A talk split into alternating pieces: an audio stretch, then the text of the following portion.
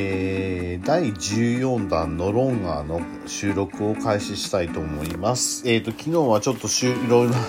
大変な、大変な用事がね、あって、まあちょっと、まあいろいろありましてですね、えっ、ー、と、また、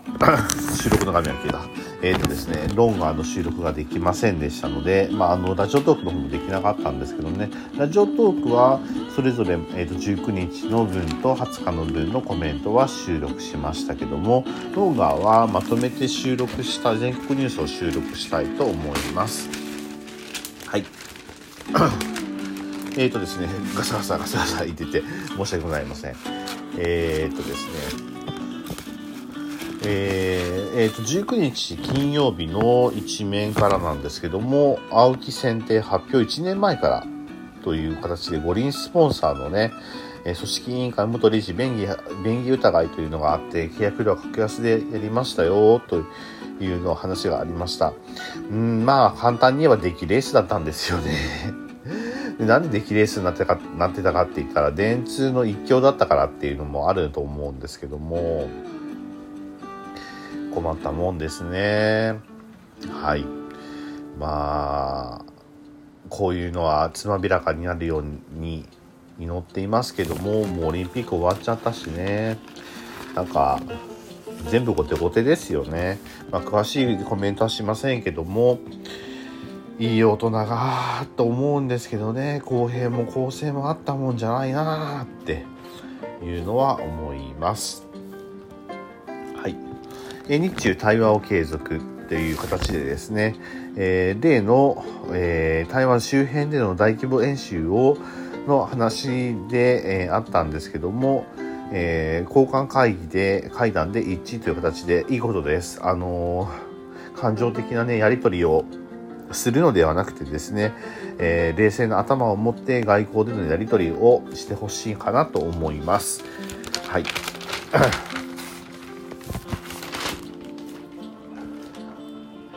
それと伴って米台経済協議交渉へという形でアメリカは、まあ、台湾の方に完全にすり寄っていくという方向ですね。えー、21世紀の貿易のための米台イニシアチブで、台湾と経済分野の連携を強化するための協議会を図ったという形だそうですけども、えーとまあ、ペロシさん、まあ、たまたま出てくるんですけど、なんかペロシさんっていうとね、なんとなくヒロシさんに聞こえるんですけど、ペロシさんですね。ペロシ米下院議長が訪台するなど、米米隊は政治や軍事面分野での関係強化を図っており、今後、えーと、今回の協議で経済面での結びつきも強めると、まあ、国としての国,、まあ、国交までいきませんけども国としての交わり、えー、軍事的な保障面経済的な協議という形だそうになるそうなるみたいですね。はい。おっと外相ゲイツ氏に朝日朝日朝日日大宝賞を受賞ほう。ほう。うんそんなにビル・ゲイツのこと大好きなんですねって思いますそういえばニュースでも大きく取り上げられましたが CV22 オスプレイ米軍米空軍が飛行停止という形でこれなんでですね、前期を当面飛行停止にしたということなんですけども、これはですね、輸送機の C、CV22 オスプレイの事故が相次いでいるという形でですね、オスプレイはどうもですね、構造的欠陥があるように思われます。えー、まあ、日本でも安全性をめぐる議論が再燃する可能性があるよというふうに危惧はされていますが、まあ、一番、えーと、危惧をしているのが、まあ、米空軍なんでしょうね、まあ、いろいろと洗い出しにかかるとは思いますけどもオスプレイはちょっといかにも事故が多すぎるという話だそうですね、まあ、詳しい話は米軍のま秘密になっていますので分かりませんけども。えーまあ、事故がねないことを祈っています確かにねオスプレイで操縦難しいって聞きますからねよっぽどなんか才能と慣れがないとできないとかっていう話がされたそうなんですけども沖縄の普天間基地に配備されているマリン仕様の MV22 オスプレイは18日も飛行を継続していることを確認したそうです。まあ、その辺に関してはですね、えー、沖縄県の知事とかが、えー、詳細な情報提供と適切な対応を求めたいというコメントも出したので、まあ、これは当然な話ですよね。えー、まあ、米空軍によると飛行停止は空軍特殊特殊作戦司令部のスライフ中将が16日に指示をしたという形で、まあ、非公開の何か重大な事故があったんじゃないかなと勘ぐってしまいます。それもね、何回かあったんじゃないか。もしくは、えー、実はオスプレイの機体の設計を洗い出ししてた時に致命的な欠陥が見つかったのかなとかっていうふうに、ちょっと裏を、ね、行間を読んでしまうということもありますね。なんたら教会の話が出てきてますけども、ちょっと勢いがなくなってきましたけども、まあ、セアロガおじさんも言ってましたけど、今、きちんと洗い出しをしないといけないんじゃないかなっていうふうには思います。ね、各、えー、議員さんの言い訳を、まあ、不倫問題にして話すと、ちょっとどうかなと思うコメントになるんですよ。それはですね、あの YouTube でセアロセアロガおじさんの、えー、検索をして、えー、その話を聞いてみてください。もう僕はね、セアロガおじさんのね、意見にね、大賛成です。何言ってんだって、まさにその通りで、それが言いたいんで、それぞれっていうふうには思いました。はい。えー、あとですね、えー、コロナ感染定点把握を検討という形で、重症者に絞り報告もという形で、えー、どうも定点サーベランスを導入可能かどうか、国立感染症衛生所で研究が進められている。つまりですね、まあ、今の全数報告とかをやめて、えー、一定数をどどっかで、まあ、それに代わる報告をしようかなっていう感じだと思いますね。まあ、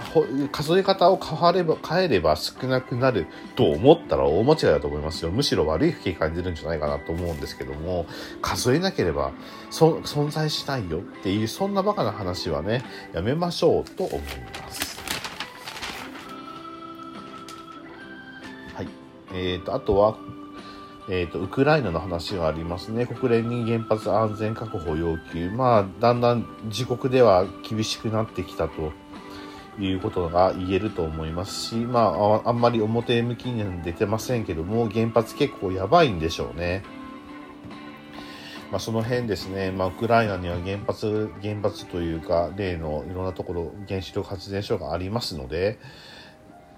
その辺ね、恐ろしやも考えてほしいですね、とは思います。はい。えーと、昨日の、その前の、えーと、ロンガに引き続き、えー、共和党予備選敗退のチェイニー氏さんが、米大統領選に出馬検討という形です。まあ、地盤が崩れたとかですね、離反があったとかっていう風で、で、しかも、えートランプさんに大負けしたというチェイニーさんなんですけども、2024大統領選への出馬を検討しているというふうに明らかにしたそうです。まあ確かにね、えー、なかなか大物のお父さんをお持ちでいらっしゃいますから、支持基盤は、まあ、崩れ、崩れかけたとはいえ、崩れたわけではありませんので、まあ、資格候補として、トランプさんの資格候補としてですね、十分に、あの、お役に立てるんじゃないかなと思うんですけど、この方が大統領になるかどうかというのはまた話別なのかももしれませんね。はい。例の悪魔の歌の話で、えー、を書いた作家サルマン・ラディッシュさんが、えー、の話の続きですけども、えーと、容疑者が、えー、まあ、亡くなったホメイニシさんのことを尊敬している偉大な人物だと述べたということだそうです。まあ、誰をね、えー、信奉するかっていうのは、まあ、その人個人の自由ですけどね。だからといってね、人を傷つけていい理由にはならないと思いますし、悪魔の歌についてはスーペーシ読むのだけしかないよという形なので、うーん、まあその辺は、よく考えた方がいいんじゃないかなっていうふうには思います。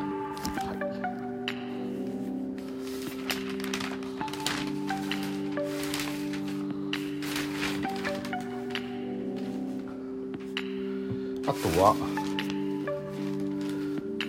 宇宙旅行の保険開発へ JAXA と三と三菱三井住友海上が産業発展の後押しとして、えー、保険の商品を開発するようです。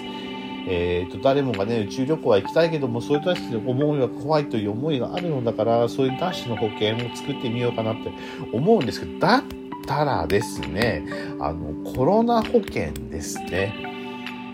まず足元の保険の商品の開発をした方がええんちゃいます？その方がきちんとした方がいいでしょ。あのね、コロナ保険とかを見直してみましたけどね、各社非常にややこしい。もう本当にね、ややこしい話が多いですので、まあ、ペイペイのね、コロナ見舞い金制度っていうのは良かった話で、入ってきゃよかったなって僕も思うんですけども、まあ、ちょっとですね、あのー、考えた方がいいと思います。そんななんか、まずは宇宙旅行に行く前よりも、まずコロナ禍でしょとかって思うんですけどね。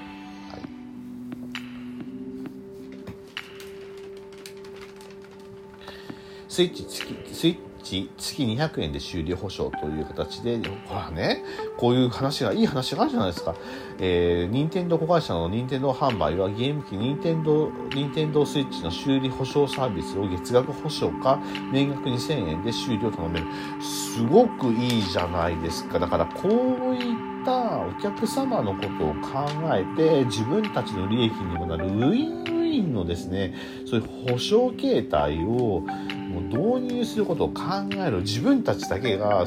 とりあえず一発博打の金儲けとかでそういうことを考えずにあの面倒くさい面倒くさいというかちょっと大変かもしれませんけどもこういったものをですね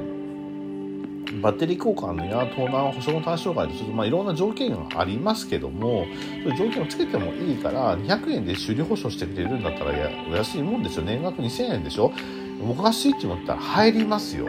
入る入る十分入りますでそういったですね、まあ、ある種の保険のこういう開発をした方がいいと思いますね。全然ですね、あの、現実世界と即してないですね、えー、保険の保険の話をしたってね、どうかと思いますよということです。あとは、株式と話と、えー、っと、保険の話。商品の話地域版。ちょっとガサガサガサガサすいませんね。とあとはよし。ょ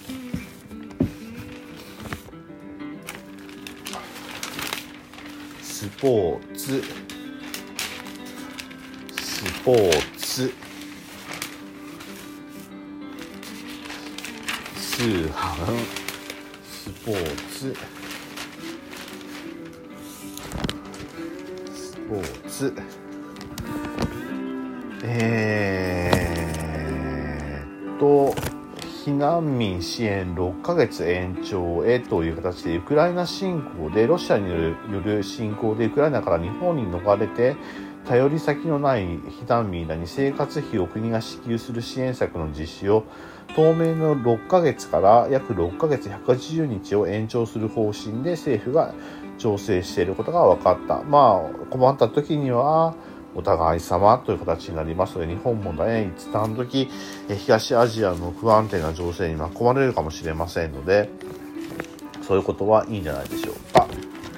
えー、サンマ水揚げ低調スタート。またですか？ら、なんかサンマはね、まあ僕も好きなんですけども、まあ年々年々悪くなっていく感じですよね。まあ結局ですね、あのー、海水温が上がったり、地球温暖化が進んで、まあ、サンマ自体のその海流の流れも変わったし、あと、まあ、どことは言いませんよ。隣、まあ、隣国とは言いませんね。えっ、ー、とですね、なんたら国とか、なんたら、なん、なんとか国とか、えー、なんとか、系なんとかとか、まあいろいろ、まあ日本の周辺のなんとか国とかって言いませんけども、ルールを破ってですね、まあともかく水揚げをたくさんすれば儲かるって言ってですね、資源をですね、えっ、ー、とですね、根こそぎ持っていくようなことを、するようなことをしてないですかっていうのは思うんですよね。そんなね、無制限に支援をね、あの、ごっそり持ってたらね、いつか絶滅しますよ。人間空量半端じゃないでしょ？サンマのね、サンマだって生き物なんですから、あんまりなことすれば、やっぱりおかしくなりますよ。その辺ですね、えー、考えながらやっていただきたいかなとかっていうふうには思います。えー、まだ漁期のは、えーと、初めで群れは見当たらなかった。今後に期待したいというふうに、えー、漁労長の男性は、えー、話をしてたそうです、まあ、美味しいサンマが食べれることを祈っています。あとは岐阜 BA.5 宣言延長方針という形で岐阜県ですね高止まりで止まっているコロナのえー、話がありますので、その辺は、えー、延長をしていくという話なんですね。まあ、そりゃそうですよね。この状態ですので、えー、油断をせずに行っていきたいかなとかって思います。はい。その他ですね、対向車からコンクリートの塊、茨城県ドガラス、えー、車ガラスに響いという形で、走行中の乗用車が対向対向車からコンクリート片のようなものを投げつけ、投げつけられ投げつけられ、茨城県警が器物損壊事件として捜査入ってることが分かった。ちょっとこれ、男性に言うと、車の前面に塊が衝突、フロントガラス全体にひびが入り穴も開いたという形で、え、ドライブレコーダーから見ると、も車の窓から何者かが物を投げつけるような様子が映っていた。でもうね本当に信じられることししますね。どんなに腹が立ってもですねどんなに嫌なことがあったって人を害していいとか人のものを害していいっていうことはねないんですよ。そんなことでする人間ねどうかしてると思いますね本当に。包括としてると思いますけどねもうみんなご安全に行きましょうと思いますはい。えー、また五輪運営の話がありますね。五輪運営電通一強。まあ、この辺に何か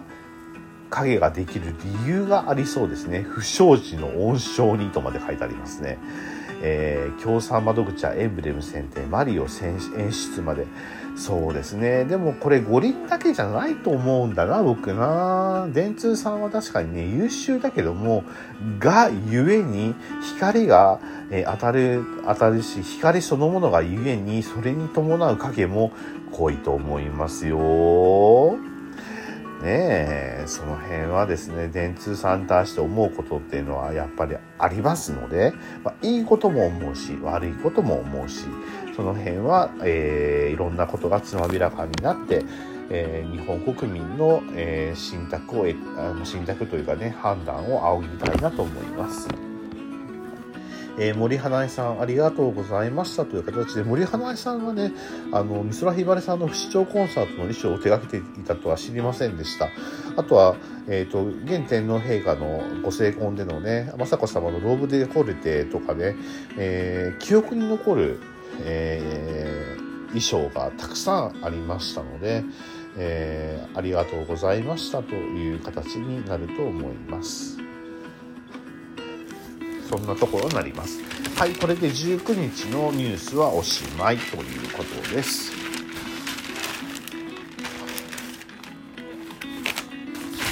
えっ、ー、と、ローガーでは初めての試みですけども、えー、続いて20日。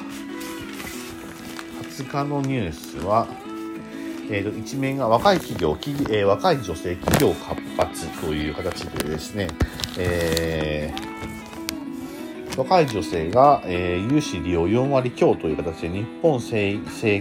策金融公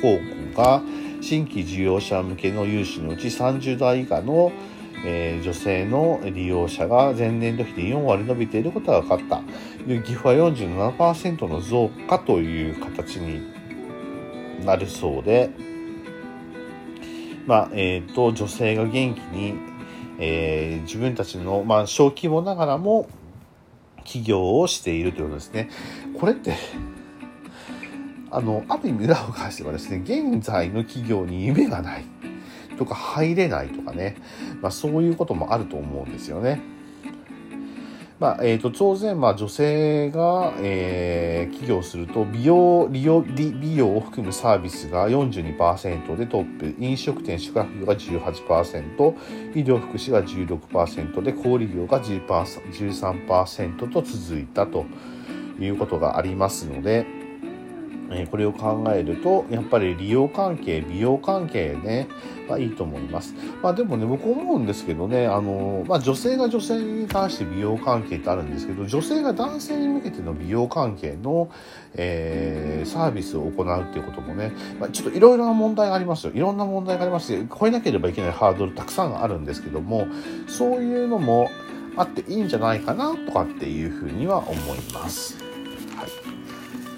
え、その他ですね、えー、3回接種した人発症リスク半減ですよっていう形で国内調査 BA.5 に来た、え、効果という形でですね、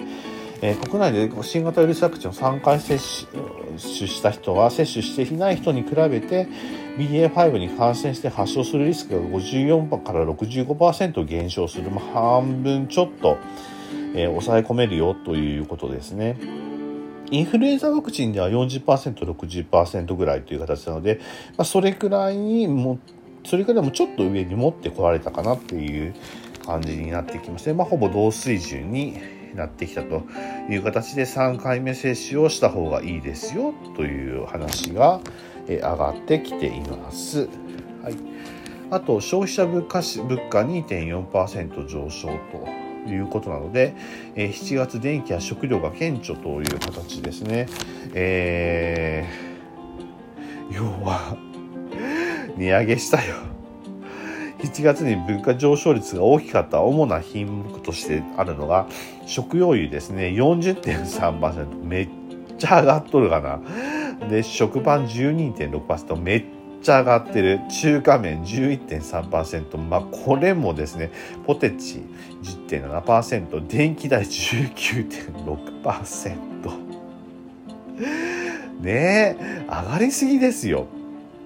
ガス代18.8%もこれもですよ。携帯電話機14.7%これは円安の関係があると思いますね。ルームエアコン10.1%というわけで軒並み必要なものがですねどんどんどんどんと遠慮なく値上げしてるよと。値上げした金は一体どこに消えるんだって思いますけどね。うん。まあそういう話がいっぱいあるみたいです。ょっと失礼します。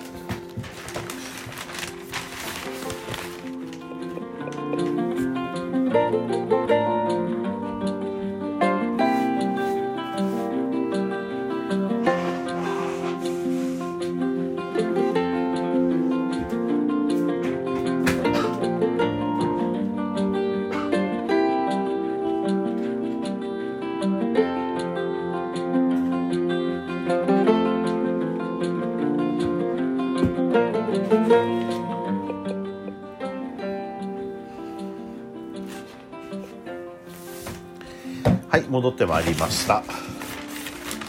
というわけでこのマイクって結構僕の息のあの呼吸を拾いますのでね、えー、マイクとしては性能いいんだなっていうのはよく分かりました今日の、えーと、マイクは、えーとですマイクと iPhone をつなぐケーブルをえこのマイクの付属品のケーブルなんですね。マイク、マイクの方が USB-C で、付属のケーブルは USB、えーと、C と A のケーブルなんですね。で、A 側に、えー、ガジェットをつけて、変換コネクタをつけて、えー、ライトニングにしてたんですけども、まあ、ちょっとケーブル自体を変えて、ライトニング、えっ、ー、と、USB-C とライトニングのケーブルに今日、今回は変えてみました。いい方のケーブルに変えてみましたので、えー、ちょっとでも音質が上がればいいかなとかって思います。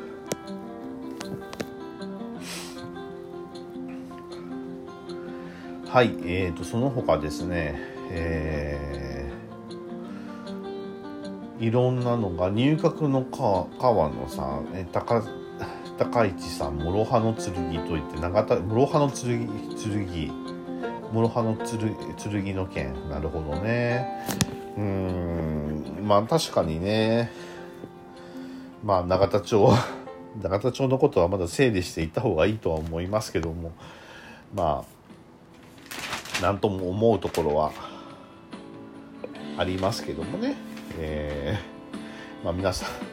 んいろんな意見は一致させて内閣内閣の中で一致させてですね国民の負託に応えていっていってほしいかなと思います。はい、えー、値上げエンドレス。上昇率、電気20%、携帯14%、さっきのやつですね、のあった、あった感じで、消費冷やす恐れ。いや、違う違う。消費冷やすんですよ。恐れじゃない。もう恐れも何もない。もうみんな警戒しててお金使わなくなりますよ。だって使わなくなるっていうか、使えないんだ。買えないんですですよ。あの、前のローンガーでも言いましたけど、あの入れるもの入れずに出すもの出せって 言い方あの言い方とか例えは悪いですよ。簡単に言えば、食うものも食わせずに、まあ、出すものを出せって言ったらね、体は痩せ細って倒れるに決まってるんですよ。そんなことができるわけがない自然の摂理に反しそうのに。だから、入れる側を増やさなければ、消費、消費マインド上がらないんですよ。なんでそれがわからないって思うんですけどね。でだから、えーと、そういうふうにするとじゃ給料を上げることには、えーと、倒産のリスクが内部留保いっぱいありありますとか上の人の方とかにはいっぱいお金があるけど下の方に配るお金がないとかってアホな状態になっていくっていうのがそういうのが良くないんだよっていうふうに言うんですよね。まあ、あの日本人が良いのはもう僕は思うけど全国民中流階層が、まあ、とりあえずまだいいと思いますので。とも格差が広がるのは政府がきちんと仕事をしてない行政がきちんと仕事をしてないって僕は思いますので政府が政府の仕事の一つに格差の、えー、上と下のね、えー、その空き空きを是正していくっていうなるべく中流にしていくみんながえ中流になっていくっていうのも政府の仕事の一つだと思いますので、そこのところをですね、きちんとやるべきことからやるというのと、あと、えっ、ー、と、永田町も霞が関も実体経済知らなさすぎっていうのは思うんですよ。自分の足で、自分の目で見て、自分の耳で聞いて、きちんと、えー、法制、法を整備するなり、制度を整備するなりしていかないとダメですよ。単純に種類とか数字を読んでるだけではわかんないことを、世の中たくさんありますよと僕は言いたいです。はい。まあ、そんな中で節約仕様の中では、えー、避けたいけど限界だっていう言うけど、それはそうですよ。限界、限界超えてますよ。限界超えてます。もう本当にね、そういうことで、1月から7月の倒産、えー、倒産ペースが最速であるっていうふうに出てきますね。もうともかくですね、他にはですね、もうなんか、デニーズが8月9月にチュービーの値上げすると発表したとか、もう iPhone もや円や円安で値上げがしたとかですね、もう本当にそんなような話ばっかりですよね。だから日本の給料とかが上がってないのはもう国際的な統計から明らかなんで、そこが原因なんだよ。よく原因はわからないけど、値上げがしていないとか、そういうことじゃない。もう、はっきりとした原因は分かってるんだから、まあ、そういうことに対してですね、経団連とかですね、そういうのに強く強く働きかけることをしてくださいね、総理大臣と思います。はい設備投資、企業の、中小企業の、えっ、ー、と、優、えー、優遇拡充という形でですね、経産省が今月末に示す2023年の税制改革の要望が19日判明をしたということですね。えー、負担が、まあ、中小企業の負担が増加しているから、生産向上につながる、えー、設備同士への税制優遇の拡充を求めるほかスタートアップの長期育成を後押しする支援策を求める。ちょっとですね前例を踏襲しすぎです。もうちょっとあの考えたとかアイデアが入った若い人の意見を取り入れたえっ、ー、とですね、前例踏襲型プラスアルファのえー、税制優遇をしましょう。えー、前やってたことを繰り返しやるっていうのは、優秀な公務員の必須条件っていうのはよくわかります。前例やってたから婚礼もやりますっていうのはわかるんですけど、それだけだと20年間どうなってきましたか？日本はですね、押しぶれていきましたでしょだからダメなんですよ。変化も必要なんです。変化しないことも必要ですが、変化をすることも必要なので、そこのところ、は分かってくださいっていうのは思います。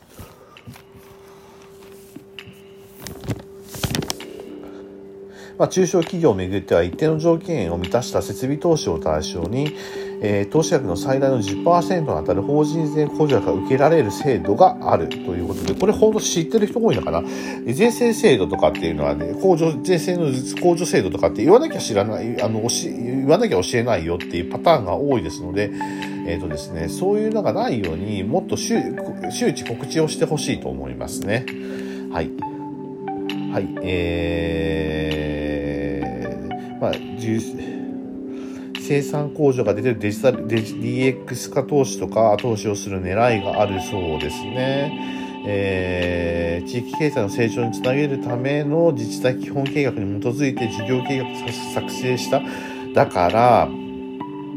ここなんですよ。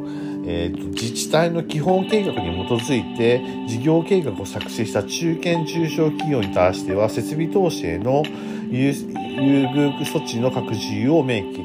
いいんですけど自治体の基本計画に基づいた事業計画を作成できる中堅中小企業がどれだけあるかってことなんですよ。そういうことに対して助けの手を出さなきゃいけないでしょっていうことなんですよ。自分たちこれを出したから、はい、あんたたちこれ、あれ、これを見てやってねとかっていうのは、それは悪い癖なんです。だからそこを直していかないとダメだと思います。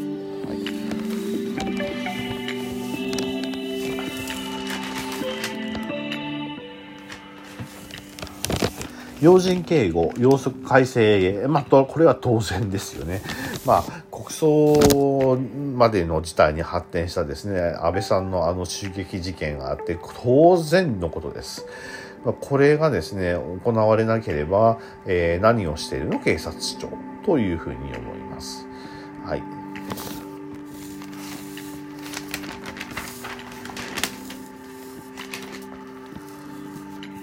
その他ですね、えー、まあ、欧州危機欧州最大原発高まる危機という形で原発なんか外で猫が鳴いている。ちょっとごめんなさい。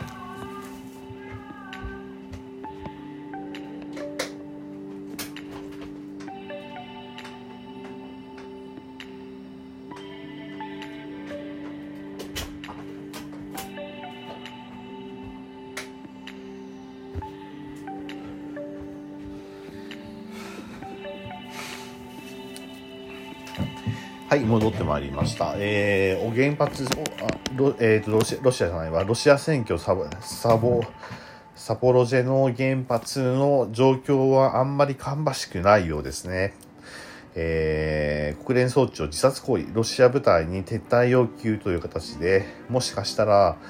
あの、恐ろしや、えー、原発管理できてないんじゃないの？っていう感じがしますね。まあ、非常にデリケートな施設ですからね。その辺は、えー、きちんと管理をしてほしいと思います。ヨーロッパが核の汚染にならないように祈っています。はい。えーとですね、ちょっと気になったニュースがあるんですけども、米のコロナ医療無料から保険にという形で、社会活動正常化で政権計画というのがありまして、えー、ウォール・ストリート・ジャーナルが、バイデン政権が、えー、コロナウイルスのワクチンや治療薬の無料提供をやめるよという、やめて医療保険に切り替えるよというふうにしてきます。まあ、医療費の逼迫とかですね、えー、国の財政逼迫をしてきましたので、それを製薬会社の保険に転用して、まあ、最終的には利用者の自益者負担にしようんじゃないかっていう狙いなんではないかなと思われます。はい、あ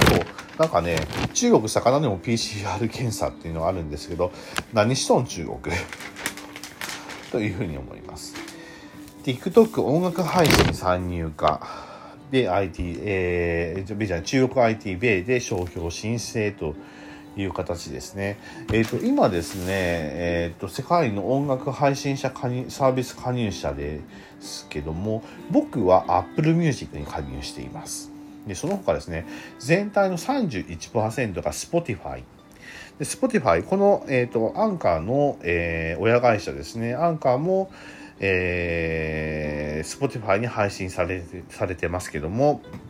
Spotify が31%、Apple Music が15%、Amazon Music 13%もあるんですね。意外とありますね。そしてですね、意外と聞き慣れないのは Tencent Music 13%があります。Amazon Music と Tencent Music が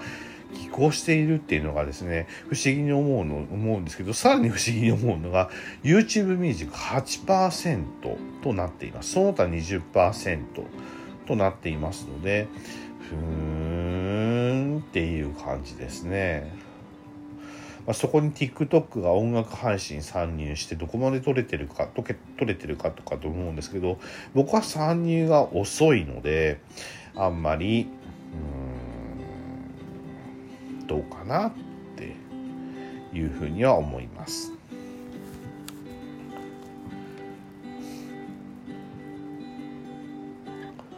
しかし、えっ、ー、と、ビル・ゲイツ氏都内で進歩。えー、発展、発展途上国、えー、途上国保険問題最新技術で解決というのがあって、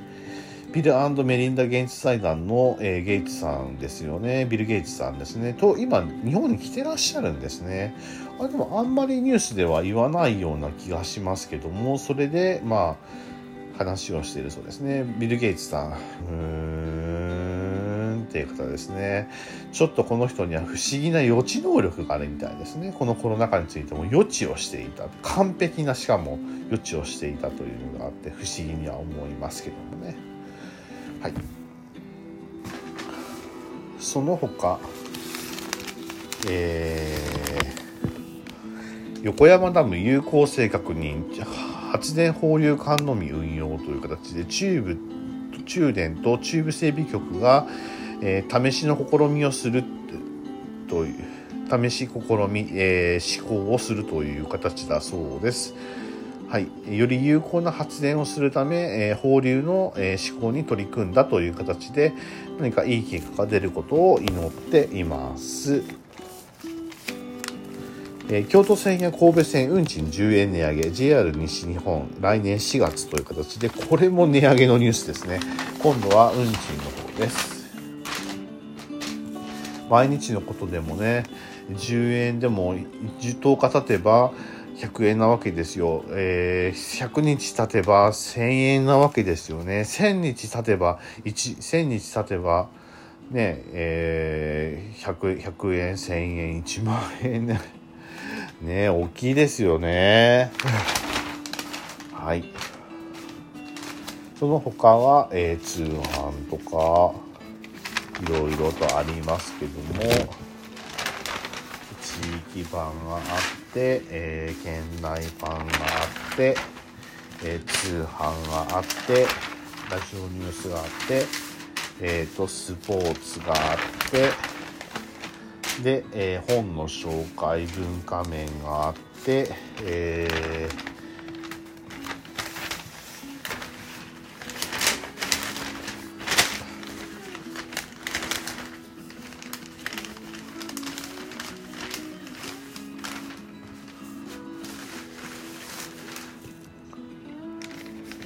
通販があって安倍氏国葬住民監査請求弁護士や地方議員が4都道府県に違憲というのがあったんだそうですけどもなかなかこの安倍氏国葬の反対の意見で取り上げられませんよね。なんでか不思議に思うんですけども、まあ、僕は安倍さんの国葬に反対か賛成かっていうのは、まあ、とりあえず置いておいてというのは思うんですけどね。また機会があったら話をしたいかなと思います。でなかなかポッドキャストって自分の政治的スタンスと明らかにしなければいけないので難しいですね。はい。家庭内感染による複数陽性学級閉鎖や休校不要という形で、えーと、文部科学省は新型コロナウイルスの感染拡大が続く中で学校の活動を継続するため複数の児童生徒が陽性となっても家庭内感染が明確な場合などは、えー、明確な場合などは学級閉鎖休校は必要ないと都道府県教育委員会などに通知した。えーと言いたいところだけどもま、学校の活動を継続していくためには必要なことなの。もう走り出したらやめられない。ちょっとしたことでは止められないということなんですよね。要は、まあ、そのくまあ、クラ学校の中でのクラスターじゃなかったんだったらもうしょうがないよっていう関係なんですね。もうほとんどなんかインフルエンインフルエンザでも学級閉鎖しますよね、まあ、それよりも軽い風な扱いななんでしょうか。うん。なかなか難しいですね。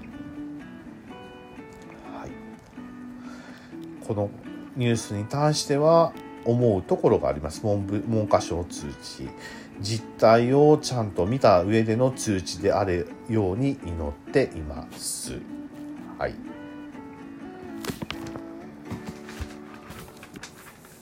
岐阜県 B5 宣言4日までという形であれさっきまで継続するって話だったんだけども4日までになったんですね、えー、小小学校教員らは週に1回検査するという形になったそうです。はい。あとですね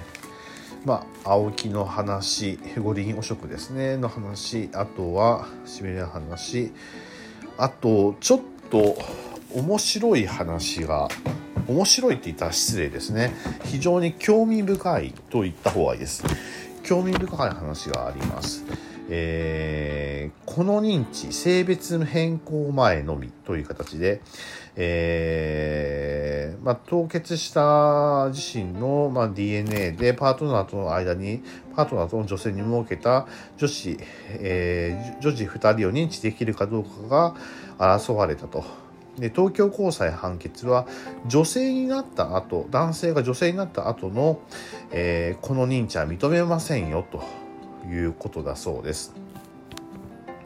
性別前に生まれた長女に限っては父親としての認知を認めたと。まあそうですね。女性に変更する前、まあ、女性に変更する前の場合はこの子は、えー、あなたのあなたが父親ですよと。いうことなんですけども、えーと、変更した後その後に変更して生まれた女の子に関しては父としても母としても認知を認めなかった。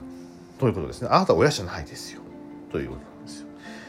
うん。なるほど。法的な立場ではそういうような判決が出た。ということで